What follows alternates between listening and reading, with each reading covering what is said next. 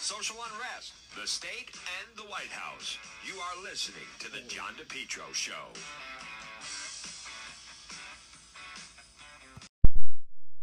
You're listening to the John DePetro Show. It's AM 1380, 99.9 FM. You can always listen online at the website, depetro.com. Well, good morning, one and all. It is Wednesday, uh, a little bit of a rainy day. I'm sure the whole business of the April showers bring May flowers. This portion of the program brought to you by Ron's Pastry Gourmet. They're open today. Make it a great day at Ron's Pastry Gourmet, 170 Royal Little Drive in Providence, where everything is baked fresh why not stop in right now? Right off of Silver Spring Street, next to AAA in Providence. It's Ron's Pastry Gourmet. Delicious calzones, sausage and pepper.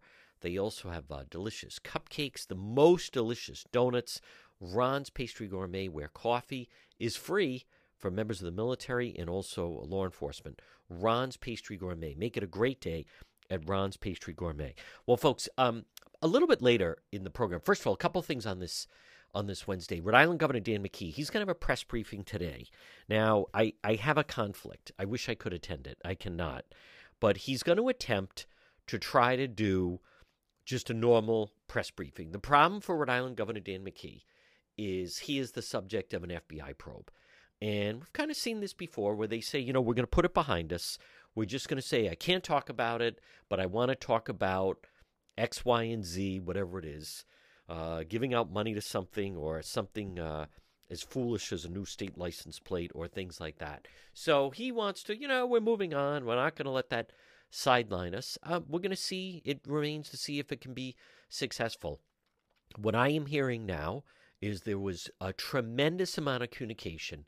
Uh, and therefore, it, as far as the FBI looking into this, this is not a matter of sometimes they're investigating an alleged crime or wrongdoing, and there could be limited communication. Now, what I've been told is there's plenty, plethora of emails, of text messages, and you know what they what they want to do is ask people, okay, when you sent this email saying you spoke to so and so and they said this, um, where did is that where did that come from? Or when you text this to this person, where where did that come from?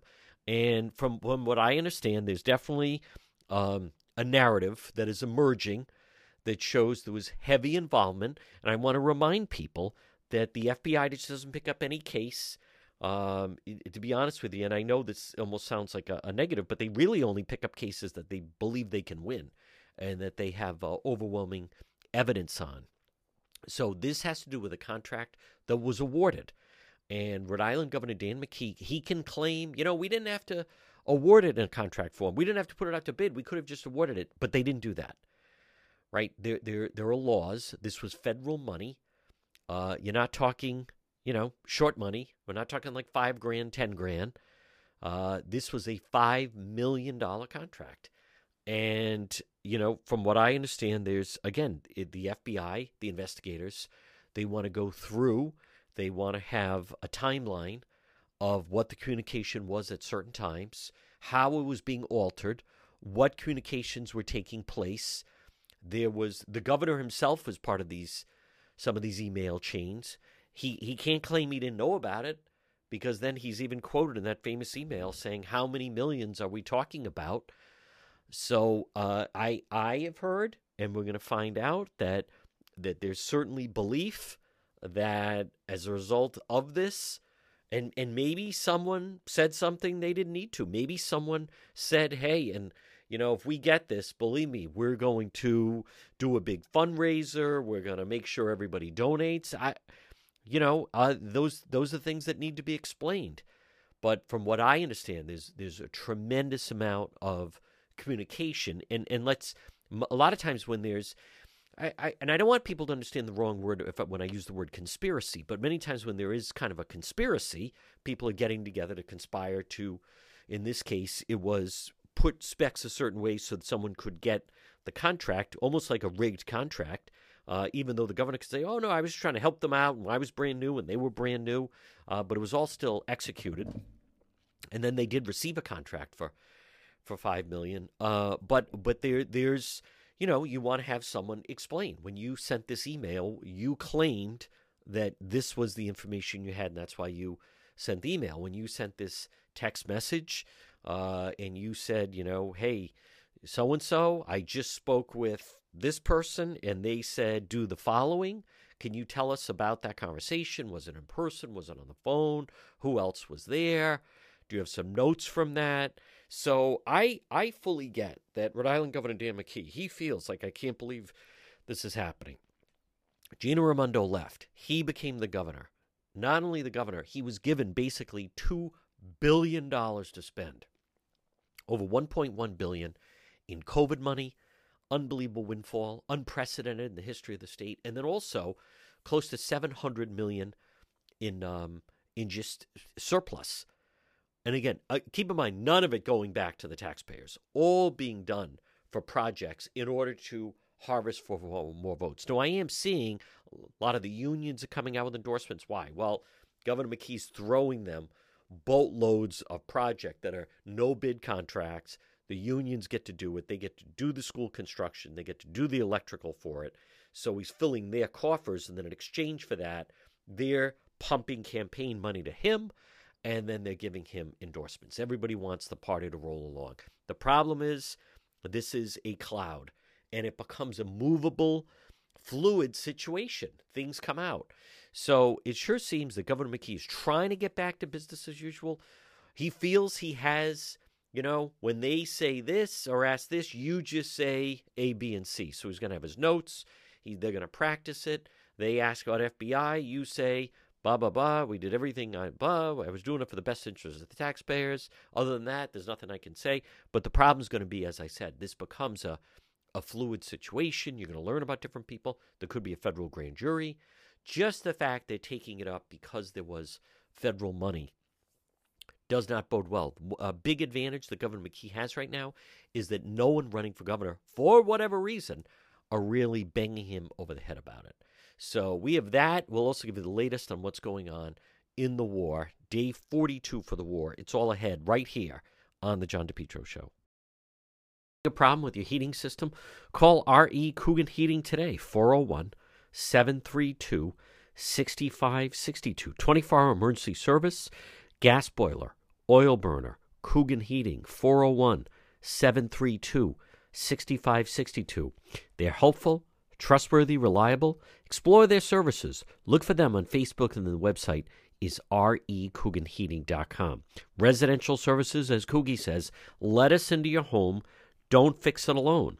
Plumbing, heating, and cooling from winter to summer. Trained technicians provide 100% service, one customer at a time. Service calls, maintenance agreements installation, RE Coogan Heating, proud to help residential customers, and they pride themselves making customer service and satisfaction a top priority. Call them today. Now it's cold, it's going to remain cold. Call Coogan Heating today, 401 732 6562. It's Coogie, it's 24 hour emergency service. Hey, not long ago, our hot water tank gave out. What did I do? Did I panic? Did I try to fix it? I called Coogan Heating, 401 732 6562. Look for them on Facebook, and then the website is recooganheating.com. For the John DePetro Show weekdays, we start at 11. We go until 2 p.m., Monday through Friday. It's AM 1380, 99.9 FM, although you can listen online at the website, as many do which is depetro.com. Folks, joining us right now, he is a columnist of the Boston Globe. It is Dan McGowan. And uh, Dan, I'd like to start off. I want to give you credit. You have, I believe, uh, drawn more attention to these giving meters. Uh, I want to set it up and just talk about it a little bit. This was something that anyone that really follows really gets into and understands the element of the homeless or the people that claim to be homeless. So that it's really panhandling is what it is. Um, and, and the nature of it when when when Mayor Elorza rolled out this whole business of, of these giving meters, um, for anyone that really understands the dynamic of it, it, it was it was bound to fail. But it, it's and I give you so much credit for writing about it because it's it's really been and he gets for some reason a free pass from other members of, of the business, but he, it's been a just a tremendous, colossal failure.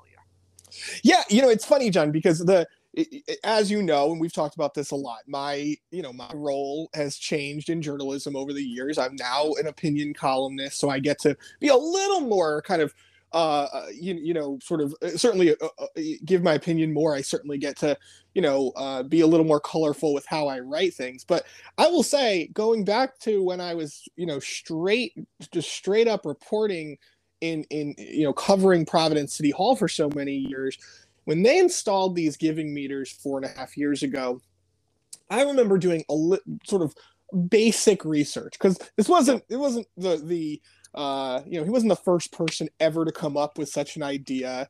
And you you very clearly saw that these donation meters these are the orange uh, you know parking converted parking meters that you see all around the city um, that the city wants you to rather than give to panhandlers wants you to either put your credit card in or donate change. And they promise that will you know that they'll give uh, you know the money to social service organizations. It was very clear that it wasn't a particularly successful model anywhere in the country. Um, it, but the, the, the more important part of that was you know i wanted to really make sure you know you know how much does this cost? Is it actually going to benefit anybody? Right. and come to find out four and a half years later and i've tracked this i actually have a calendar uh, you know item in my uh, on my phone. Every year i check on this just to Good. see how much money they've gotten. And you know we're still four and a half years later under three thousand dollars. Works out to since they were installed a dollar 77 a day. That's total not not just per meter. A dollar 77 a day that they've made on these things and more importantly they haven't donated a penny so mm. they, they, they, you know, the the small amount that they got, you know, you could have you could roll this up and package it as, hey, sure, we didn't get a lot of money, uh, but you know, we're gonna take this money and then we're also gonna, you know, donate a hundred thousand dollars to Crossroads or, or sure. You, there's always a way to right. you know take a negative story and turn it into a positive. They've done nothing, and you know, to your point, yeah, I, I'm hesitant to call out sort of my colleagues in the media, but the mayor got a you know got a ton of coverage. I was there the day yes. they announced this. You know, every television station, yeah. uh, you know, that they pitched it. They actively, you know, sought out coverage for these giving meters, and they've literally done nothing to help the people they say they're claiming to help. You know when um i'm going to come back to and what this really stemmed from it, it was several years ago was suddenly it, it, was visible. It was a, it was a problem. It's still a problem but of, of the visible panhandlers. Mm-hmm. and and dan mcgowan the first time i encountered that was that i've tried but i moved to new york city in, in 1990 and then when you're in new york you know you're walking along people hey you have a couple bucks and that sort of thing. But then when you start to in my neighborhood i'd see the same individuals and they did have like assigned corners and and sometimes people regard it as like street art and and if they told a joke or if they complimented the person then they would give them money. If they approached a guy with a girl and said boy look at that beautiful lady you're a lucky guy he would so what, what you start to and i realized was the whole notion that he didn't understand is when you see someone at a red light or whatever and they roll down the window and hand the money it's it's because then that person they think they feel better. They think they did something good. It makes the person feel better. You're not helping that person. I'm not even sure they care that it then goes to you know they're buying booze or drugs whatever. So what is missing from the giving meter equation is it's it's like it's the equivalent of putting money into a parking meter, and there's nothing, no good feeling about putting money into a parking meter. Uh, well, you, I mean, you just nailed the other thing that that and you you touched on this, you know, when you introed this this topic. The thing that if you talk to, and this is not being callous, this is not being, you know, uh, having no heart. If you talk to the people that understand homelessness and yes. addiction the most, they will tell you the panhandling problem is not a homelessness problem; it is That's an right. addiction problem, right? Yes. The, and and and ev- discourage it. Exactly. Discourage it. Yes. And, and and that's and that's the thing that that that this is not something that actually you know is is meant to um you know to to help these people kind of get back on their feet um and you know the the one place where I where I've always given the mayor the benefit of the doubt when he attempted to you know when he rolled out these these giving meters he also did a you know a, a partnership with a, a, nonprofit that they provide kind of a mobile shower unit. I think that actually has been successful. Um, but the problem was is that he wanted all this credit for putting in these giving meters. Yep. and they they've actually done nothing. And you're right. I mean four and a half years later aside from not doing anything it's about to be you know it's starting to get warm again. You're going to see even more of this. And uh, you know i think the city probably has needs to have a separate conversation about how to actually kind of support the organizations that do the work and try to help people as opposed to kind of these gimmicky uh, topics like giving meters You've uh, covered Mayor Elorza again, folks. We're speaking with Dan McGowan of the Boston Globe. You've covered Mayor Elorza uh, for the entire term that he's been in office. In in this, is he checked out? Is he? Will they admit that that it was a failure? Is is this something that they're there and it will, it will really seemingly come up to the? It'll be the new mayor that'll take them out. But Yeah. are they just where are they in this, it, it's funny that this is the classic thing where never underestimate you've you've known this for your entire career never underestimate a politician's kind of stubbornness when he Yes. when he faces criticism when he or she faces criticism a year ago did the exact same story like i said i do this every year uh and there was a decision made internally to uh kind of quietly remove uh the the giving meters. They said okay it hasn't worked. We'll remove it. We'll you know we won't admit defeat but we'll just we'll not you know do it. And i don't know if it was the mayor or if it was you know next in line or you know somebody in that office said no we're not giving the media you know the like the benefit of the doubt and creating Sure. a story here. We're not going to remove them we're just not going to do anything about it and Oh. sure enough a year later you know you, you've made they, they, in the last year they've made $15 total. Wow. um and, and so you know there was at least some thought of okay let's just call it quits you know no harm no foul. At the end of the day it's a one day story if you remove all of them right? All everyone would cover it but then everybody would move on. Instead they've they've they've been you know fairly stubborn. And i will be honest it, it does kind of aggravate me that people you can right now you know go go there give a quarter or put your credit card in give a dollar and that money literally is just sitting in account it's it's not enough to collect interest or anything but they literally Wow. haven't done anything to it uh, you know to Hmm. uh to benefit anybody from from these meters And Dan McGowan, one more final point on this. Also, as someone that I'm not as in Providence as much as you are, but uh, or have been, but I, I don't even know where they are. I see no effort from them to promote it. You would think that maybe every time there's a discussion on homelessness or winter times approaching, that he would, you know, come out and do the press conference. I want to remind people these are here. Uh, have someone high profile. Yep. There's no you know, he could have said uh, Ed Cooley's very popular in Providence. We're going to do a press conference and have Coach Cooley, perhaps, or some of the players promote the the giving meters. What I think is is really egregious is there's zero effort on behalf of the Elorza administration to try to build awareness on the campus. by the way it's not just you know the, the the rollout when they did this originally it wasn't just you know we it, you're going to see these orange meters in the handful of places that are in the city they they launched a website it's called pvd gives wow. and so you could in theory you and i could log on right now and just donate online but you wouldn't know that because they never No. tell anybody. There were no billboards. You you just nailed it. You, you- could you have it, someone like an ed cooley you know uh, promote it? In in los angeles one thing they're doing and they're not having a ton of success in doing this either but in los angeles what they did was they went out and found you know sponsors like almost sponsoring part of the highway to say, hey, you know, pay three thousand bucks a year. This is your meter, and it, you know, the money will go to whatever good deed you want it to to go to. You could have easily gone to the Rhode Island Foundation, uh, IGT, CVS, and said, Sure. hey, give us two grand or something like that. Th- Yep. There, there was lots of efforts that you could have made, um, and as, as I said before, you could also just have packaged this all together and said, you know, as part of our annual however much money we spend on social services, you know, this is all going towards that. There was a way to do this to at least kind of suggest that it was working, but no, they they, they threw in the towel on it. Um, and Mm. again, that money has gone untouched. Folks, we're going to take a quick break. A lot more. Dan McGowan of the Boston Globe right here on the John DePetro Show.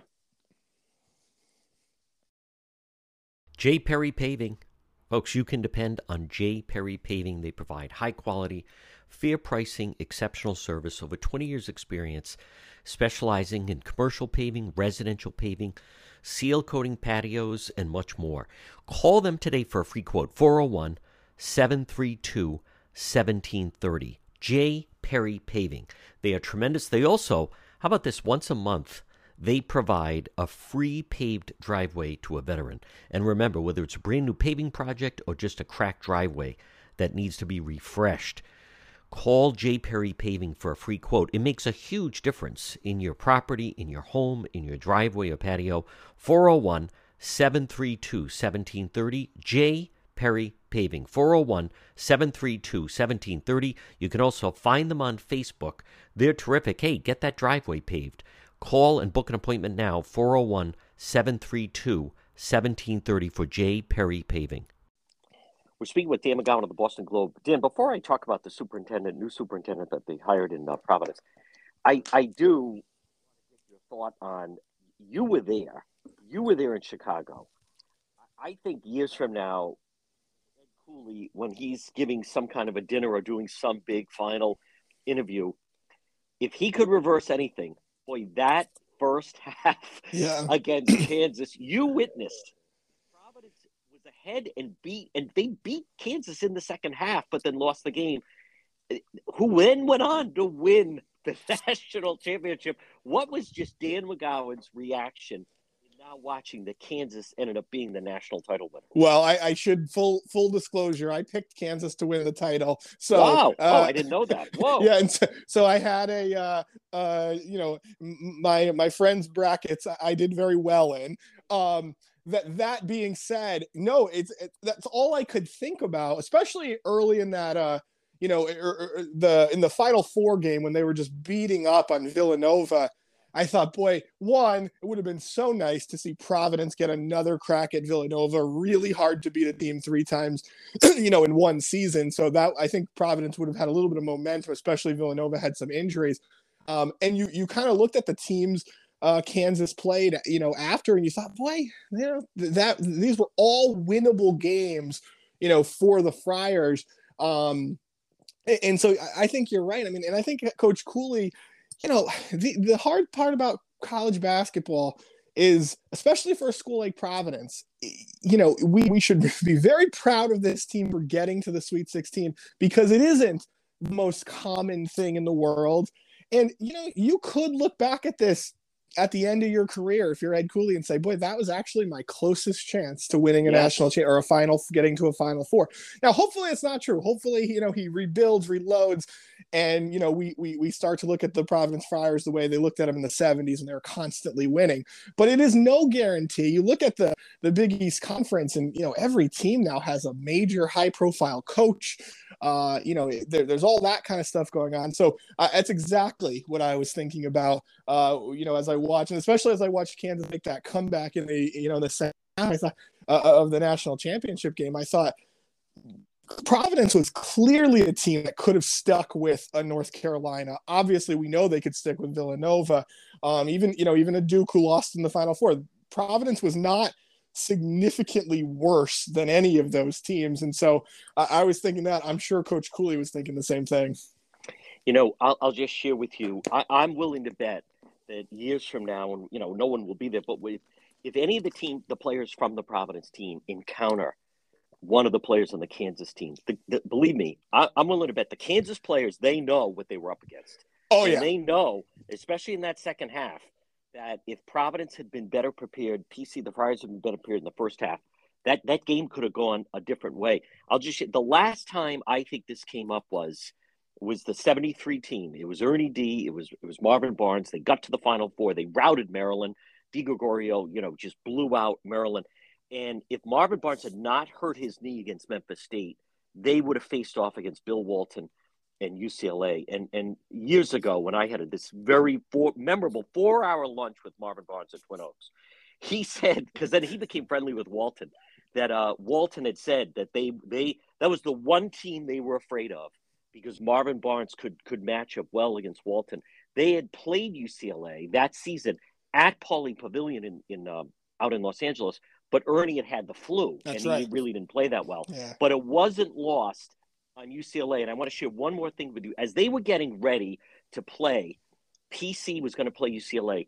The UCLA assistant coach brought everybody in, and they had video where Ernie taught Marvin. Every time Marvin would get a rebound, he'd come down. Sometimes, not all the time, but somebody would swat the ball away. So Ernie DiGregorio, Marvin Barnes, according to him, told me he taught him, Marvin, when you get up and you grab that rebound, I want you to release it before you hit the floor. So he would go up, grab the rebound, and boom, put it in play, and it was a fast break. So he told me that Walton, they're at UCLA, the coach says, you guys have to come in and watch this. And they're showing this to Bill Walton, and it's John Wooden. And they had Dan McGowan, they had never seen anything like that before. like, watch this guy. Oh, checks it out like that. And he said he said Ernie was the toughest guy. He's the one that taught him that play. And That's forever that would have been the matchup where it would have been because they were routing Memphis State before Marvin hurt his knee That's right. in the in the right. first half. Well, So- and, and and John, can I just say, you need to write Go a ahead. book. You need to write a book about your four hours at Twin Oh, Oaks my with God. Marvin Barnes.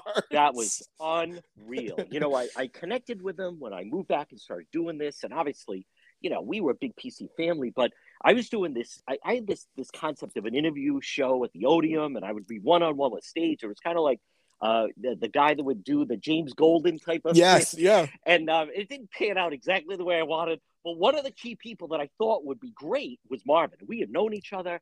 So I said, listen, you know, I have this idea. I want to talk to you. So it was it was a, a Friday. We met at Twin Oaks. We were there from I like twelve. I'm, I'm not exaggerating. Twelve thirty to four thirty, and he told me all these unbelievable stories. At the end of it, he was he was facing some legal problems. He couldn't agree to do the interview, and then he tragically died that Yeah. fall. Oh, So, but anyhow, so I, I at some point, I, I, I owe you a brew or a lunch, and I'll tell you some of the stories of Marvin Barnes when Bill Walton took him to see the Grateful Dead. I will not be. these- I- will not be as interesting as Marvin Barnes, but I would Wow, love to do that. that. And then when he was with the Celtics, and the, the, the FBI asked him three questions, and he lied on all three questions. so, but he, it, you know, it is such a tragedy. I know I'm way off, Yes, but it was, it's such a tragedy that he he was consumed by some of that stuff because Marvin. Now, first, first of all, part of the four hours was anyone that came in wanted a photo with Marvin. Right. And also, you know, I should put out an appeal. There are people out there that have photos of me and Marvin with them at Twin Oaks that Friday, and I, I don't have a copy of it. But um, when I won the Associated Press Best Talk Show, and I had this big party at um, at uh, Prav in right in the Chestnut Street, which is Yeah. gone now. But uh, and my folk, my folks were alive, and they came, and Governor Carcieri gave him the proclamation, and who comes walking in the door but Marvin Barnes? And I have a photo of my kids and my father with Marvin Barnes. But anyhow, Fantastic. speaking of Providence, Dan McGowan, uh, you wrote a column defending the the new superintendent, and you know he does have an amazing story. But as someone that has covered Providence, to me, it, it's I mean, am I missing something? Or if you still have the same union contract that you point out is coming up again for renewal, isn't he dealing with you know at least one, if not two hands tied behind his back? Yeah, two hands tied behind his back and maybe his feet tied as well. I mean, there's no question about uh, uh, about that. I would say this. I think that uh, it was clear to me, having covered the city, the district for a really long time, um, that uh, the superintendent Javier Martinez deserved the, you know, did, didn't deserve to be in limbo anymore, right? He's been the interim or the acting superintendent for a year. Uh, you know, it, it made a lot of sense. I think the thing I was taken aback by yesterday, what made me want to write a column about it was, you know, all these these teachers, especially the teachers, Yep. but, but also you know you see state lawmakers doing this. All these people who six months ago, three months ago, last week were saying you got to give this superintendent a chance. You got to get you know make him just just let him lead, just let him lead. Now everybody's mad because they didn't do a search process Yes. uh, you know, that they could have got. And let's be honest about it. The, the, if they had a public, you know, open process, it would have been one last opportunity for a bunch of people to come in and take a you know a, a, hot shot at the commissioner or you know find a way to blame this on Mayor Elorza or something. And and it would have just made everybody that same gang of people on Twitter and yeah. you know again insider Democrats at the state house everybody feels good about themselves. And it means absolutely nothing to the children of Providence. And that's the thing that that kind of uh, you know drove me up the wall a little bit. This guy deserves his chance he deserves, you know, he, what he needs to do, and I wrote this very clearly. He needs to now get away from just being kind of the figurehead, the cheerleader that makes everybody feel good. Now it's on him. Now he needs to, you know, you're going to be having this conversation relatively soon about another contract. It's time for him to be a little bit more than just the good story. And time will tell. Look, this is his first major job as a superintendent. I do think his experience you know, coming up as a teacher, coming up as a principal. He does understand kind of the needs of the district, I think, in a way that many people do not.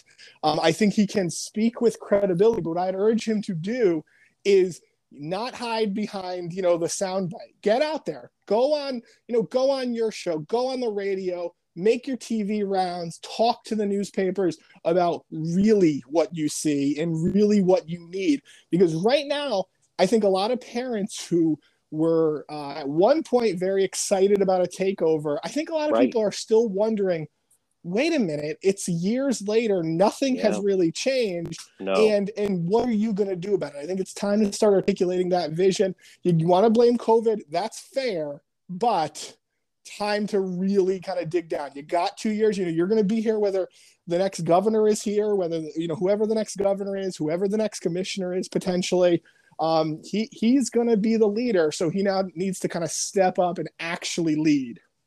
Dan McGowan, I put you in the one percent as far as knowledgeable of the Providence Schools. And unless I'm wrong, number one, I think they actually lost several thousand students during the pandemic that, for whatever reason, either went somewhere else, homeschooling, went to other schools.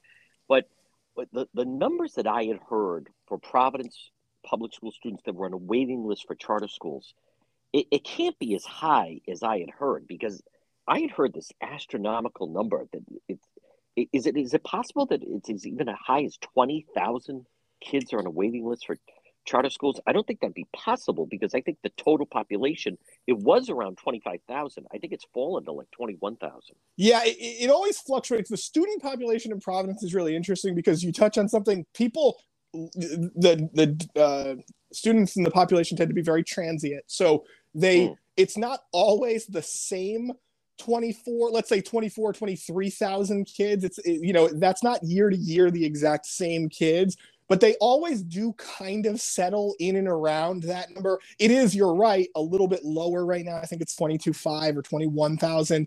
Um, and, and, you know, that is a sign of people moving, of people going to homeschool, of people going to either charter or um, or a private school. So that is a real thing. Now, to the charter point, twenty thousand is high for the number that that I know, but I wouldn't okay. put. But but I will say this: one thing is that there is massive demand. I mean, at mm. least at least five or ten thousand, I would say, wow. um, is is very real. And given the way Providence handles um, school registration, which is when you sign your kid up for kindergarten and you go to you know the the school registration center and you're picking your schools. You this is an Angel Taveras thing when he was mayor.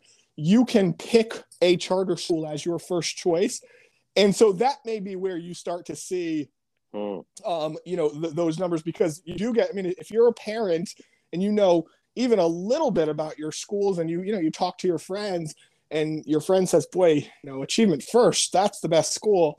You oh. you're going to check that box whether you're going to get in or not. And okay. so and so those numbers are high. And yeah, that that's it's exactly right. I mean, I think the charter school demand no matter what it is is through the roof. There is no question about it. And why is that? Some of them, not all of them, but some of the charter schools significantly outperform you right. know th- this district um, and in most districts in the state but especially the urban districts like providence or central falls. Dan McGowan, before we take a quick break I, I it, it seems to me at least with governor mckee that it's almost they've given up. Calabro's won the union contract stays.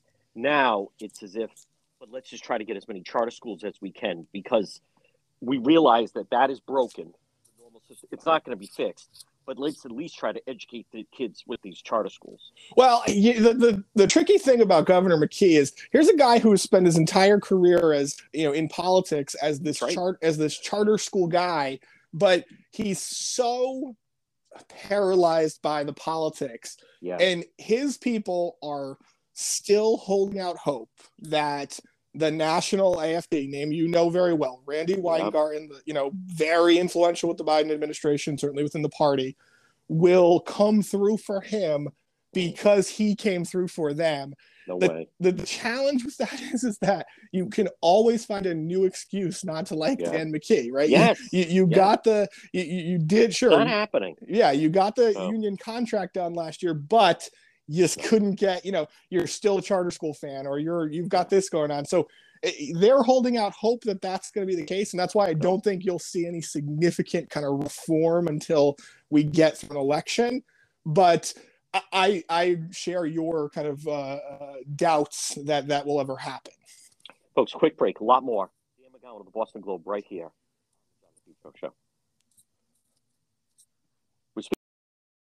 Propane Plus. For heating and cooling, call Propane Plus today in Massachusetts 508 252 3359. In Rhode Island, Propane Plus number 401 885 4209. It's the Johnson family. It's Propane Plus, the leading full service provider of propane to Rhode Island and southeastern Mass. Not only can they install your tank and schedule propane deliveries, but they can service your entire heating, cooling system and install any propane or natural gas appliances. Locations in East Greenwich and also in Rehoboth. Remember, Propane Plus is energy for everyone. It's affordable, sustainable, equitable, good for the environment, and also now it's renewable. Online at propaneplus.com. Propane Plus, heating and cooling. In Massachusetts, call the Rehoboth office 508 252 3359 and in- Rhode Island 401 885 4209. You can depend on Propane Plus. Speaking with Dan McGowan of the Boston Globe. Dan, um, last week, Governor McKee addressed the media. I, I call it kind of he was the angry man uh, afterwards. And apparently, according to him, some members of the media are not talking about the pandemic situation we found ourselves with the FBI. It sounds like he kind of found his footing. He uh, felt, you know, kind of lashing out. We were saving lives and and we were in the middle of this, and some people aren't even reporting that. Uh, today is Wednesday, and he is attempting to do his first uh, open press availability briefing with uh, Lieutenant Governor Sabina Matos, and it sounds like he's got his talking points. He wants to try to kind of carry on his business as usual. I, I have seen other uh, people in this similar situation try this, but I'm just curious your thoughts right now on kind of how he. I, I took it as like he was lashing out at the media with a, a laundry list of all of his accomplishments that he did during the pandemic as he was like saving the state um, and just kind of to me how he's he feels at least like he's found his footing on how to deal with this FBI. Well, I will say this: I've never met a politician, Democrat, Republican, Independent, who has ever felt like the media covers their good news enough. Right? Yeah. I mean, this has been everybody's complaint for for forever. Right? It is just naturally how it works. Um, I think the governor is in a particularly strange place because I would say, and uh, guilty as charged, I've been part of this. You know, I think generally speaking, the Rhode Island press has been very good to both McKee and former Governor Gene, Yeah, specifically when it comes to, uh, you know, pandemic response. I mean, I think Yep. you know we we accepted kind of the the need for very significant, uh, you know. Um, you know, closing the school or closing the schools or reopening the schools, all that stuff, mask mandates, you know, really significant restrictions.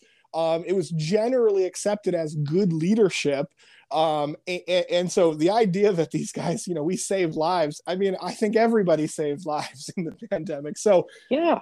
you, Hey, you- the, me- McGowan, the, the media handed over, you know, commercial free. Like, Commercial free. important. You need to run my press conference for and briefing. And years He, yeah he took advantage of that just as much. The answer could have been no. right The answer could have said no. We're not interrupting that. You can, you know, now it's all on Facebook Live. But I, I found his response like way out of whack with Yeah. what reality is. Yeah, I think it's it is out of whack with reality. It will be interesting today, as you know, the first time in a couple of weeks, it's a couple of months actually, that he's doing kind of a open forum kind of question. And now I know my understanding is I think they're going to announce the um uh the the license plates today, the, the you know the winner of the license plate. And so you know I think he probably thinks this can be kind of light, but. I mean, he's not going to get away with just no. you know, having a conversation about the cool license plate that that's coming in. He's going to have to answer ILO questions, the, the education consulting contract questions. Um, he's going to have to a- answer a lot of questions, even things down to, you know, you're going to go right back to Providence schools. When are they going to re- end their mask mandate? Things like That's that. right. Um, he he's got a lot of questions to answer, and I think he just he, he refuses to kind of believe that that it is our job in the media to ask like hard questions as opposed to you know how are you feeling governor yeah, Um, and and fair, relevant questions. absolutely Um, you know, what, what uh, Mayor Cianci went through, and and you know, there's obviously been other politicians that have been the subject of, of an investigation. But what what Cianci went through, the problem is, is these investigations take different turns, and so you know, just as he's about to have what he thinks he like, they feel they have their it's shifting sand. They think he thinks he has his talking points down, but the story will evolve, and Yes. there will be leaks, and there will be people that you know will will come you know forward and say that they they did speak to the FBI or it could lead to a grand jury. So the problem is the house isn't like built set on foundation. It becomes a moving story. And what I remember is just it, it becomes problematic. Like Cianci thought he had his talking points down with Plunder Dome until the tape emerged of Frank Corrente taking the bribe that's from right Tony Freitas, and then suddenly this business of I don't know these people. Suddenly, it didn't work anymore. Yes, and that's and that's where this potentially now we we have no idea where this you know investigation, especially on the federal side, is you know is exactly going. But you know the the challenge with being so kind of direct and forceful in that you know I've done nothing wrong. You guys are going to have to you know who's going to apologize to these people. I mean that, that's the kind of stuff that he says. What you don't know, Governor, is you don't know what a private text message said, a private, you know, uh, email said. You don't know who potentially, you know, who got recorded or things, any number of those things. And then suddenly your narrative has to change again because then it becomes, well, yes, I knew the person, but I clearly didn't know them well enough. And it, it, it becomes, uh, you, you know, you, you have to keep changing your story. So I, I think this is a challenge. I think the long, you know, the longer this hangs over, uh, his head, you know, as a governor under, you know, several investigations. Now, I think the the easier it becomes to really chip away. If you're Helena Foulkes and you're, you know, trying to kind of gain some relevance in the governor's race, the easiest way is to go really hard at the sitting governor. Um, it also allows you to kind of avoid having to fight with the other candidates. Everybody kind of just, you know, picks on the governor. I say picks on you know that may be fair but it is that, that is what it is uh, you know everyone kind of has the same target right now and uh, that pressure is just going to increase more and more on the governor i would be surprised if you see him have a lot more of these free flowing kind of weekly press conferences as we head you know truly into election season Is Eva Mancuso going to be at the press conference? I think she should be. You know how I feel about this. I think she, I think she should be the voice of the administration, but Yes. I, I don't know. Maybe she will be the maybe she'll be the one introducing the uh uh the, the, the license plates. Dan McGowan, um, speaking of Helena Foulkes, do I do we have any reason to believe yet that this campaign is is gaining any type of ground or momentum? you know, it, it feels like it goes dark forever, and Yeah. we, you and I have these conversations, and then you know we're uh, in a, about a month, a little less than a month, there'll be a new fundraising quarter, and what we'll see is she raised hundreds of thousands of dollars and maybe loaned herself more money, and we'll start to say, boy, she's she's got so much money, she's serious. But to your point, we haven't seen her, you know, emerge in any way as a particularly significant candidate. And you know she she she's tried to she had a big education policy rollout but nothing has really stuck so far. And i think what they're betting on is they're betting on nobody else is sticking right now either, Right. and they hope that they can kind of you know you basically if you can buy up all the airtime uh, in commercials, that's really going to help. You will see her. I mean, by by the end of this campaign. I think that Helena Foulkes will have a you know near universal name recognition, but right now she's got zero, uh, and, and Yeah. so and so it's very interesting to watch.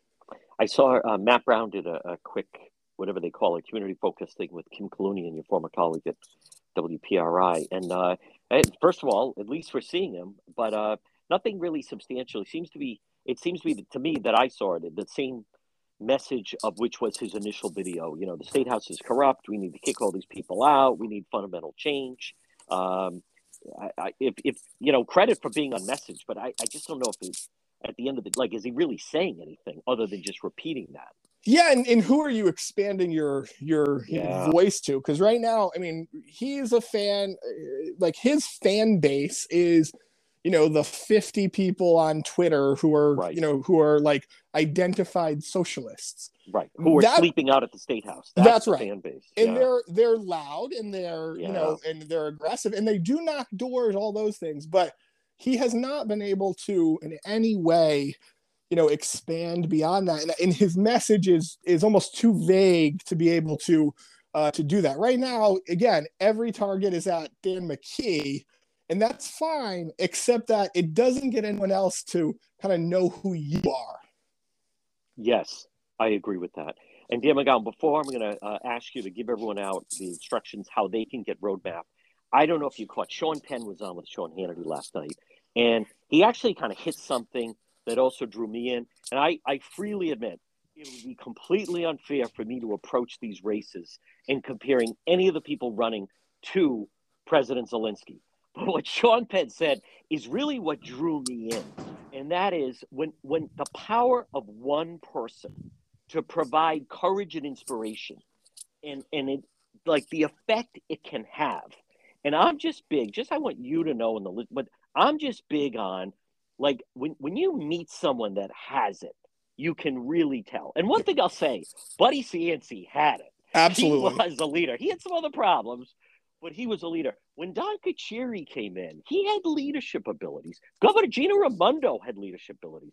What I view right now, and let me tell you, Zelensky has leadership abilities. Right, he's You got it, yeah. Motivate an entire country and get the world around you that we will not surrender. We're going to fight for our freedom and democracy.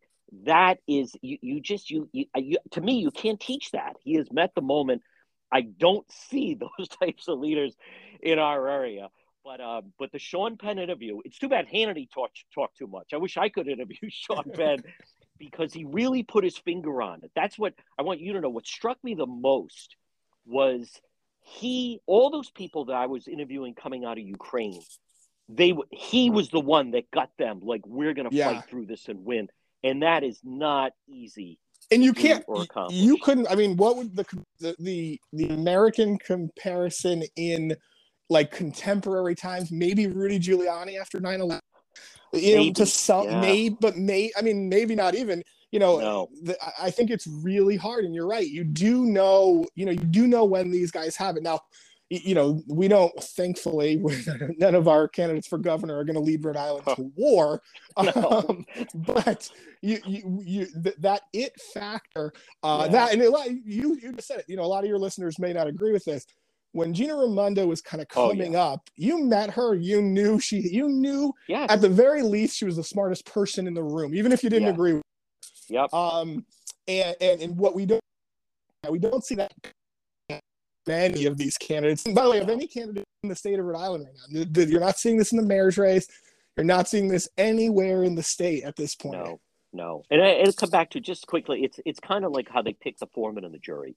If if if Gina Raimondo was serving on a jury, she'd be selected as the foreman. If Donald Trump was serving on a jury, Yep. he'd be selected as as the foreman. There's just something. If Barack Obama, there's something about that. John DePetro also Well, maybe I, I'd like to think so, but but the Sean Penn interview was worth seeing. Now, folks, even when I was overseas, and I, I would still read Roadmap and Dan McGowan. Right now, folks, I just want you to listen. It's easy to remember. It arrives in your inbox. I I value this as a tool that every day helps me plan out my day. Well, thank you for that, John. One, it is good to have you back sta- uh, safe stateside, and now you get to read Roadmap in the morning as opposed to for lunch. Um, so, for everyone out there, very simple, and John described it very well. It's a quick digest. I'm going to have something new there every day. You're going to get to read my column. You're going to get to see all the stuff that my great colleagues at the Globe are working on. Then you get a kind of a rundown. The governor's got a press conference today. You know, here's what's playing at PPAC tonight. Very simple. Most importantly, very free uh, send me a blank email. Don't have to do anything other than send a blank email to rinews at globe.com. I'll know what it is, rinews at globe.com, and you'll start getting it first thing tomorrow morning. Dan McGowan, great job. Stay safe, and we'll talk to you again. Welcome back, John. Thanks. Thank you, Dan.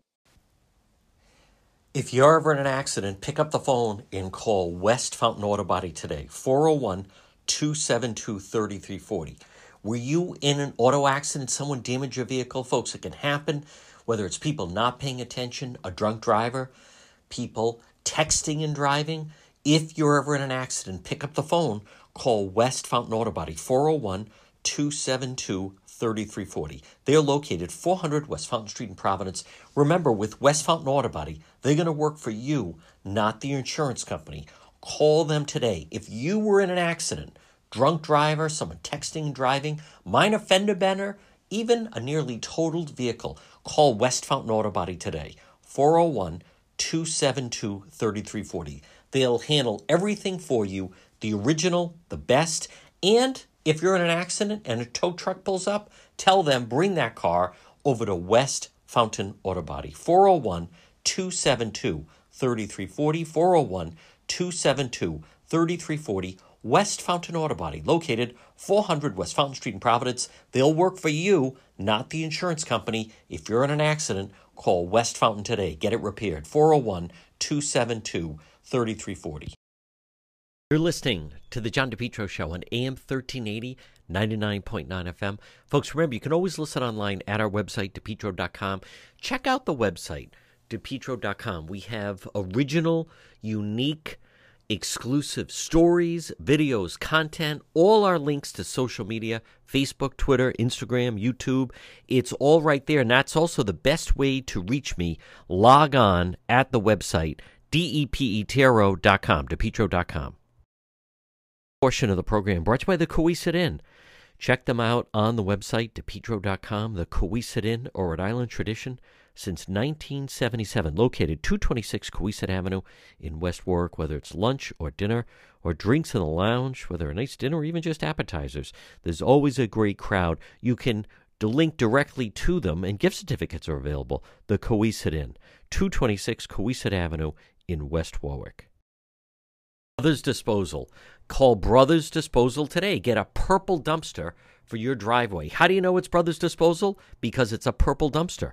Look for them on Facebook and give them a call for an estimate 401 688 0517. Get a dumpster in your driveway. Maybe you're cleaning out your basement, your garage, unwanted belongings. Maybe you just have some things in boxes that you've never taken out. Clean it out with Brothers Disposal. They're also now offering weekly trash collection services. Call Brother Roland today at Brothers Disposal 401 688 0517. Whether it's a small household construction project or you just need a dumpster to get rid of some unwanted belongings, call Brothers Disposal today. Come on, brother. Call Brothers Disposal 401 688 0517. Look for them on Facebook, Brothers Disposal. Get a dumpster in your driveway 401 688 0517.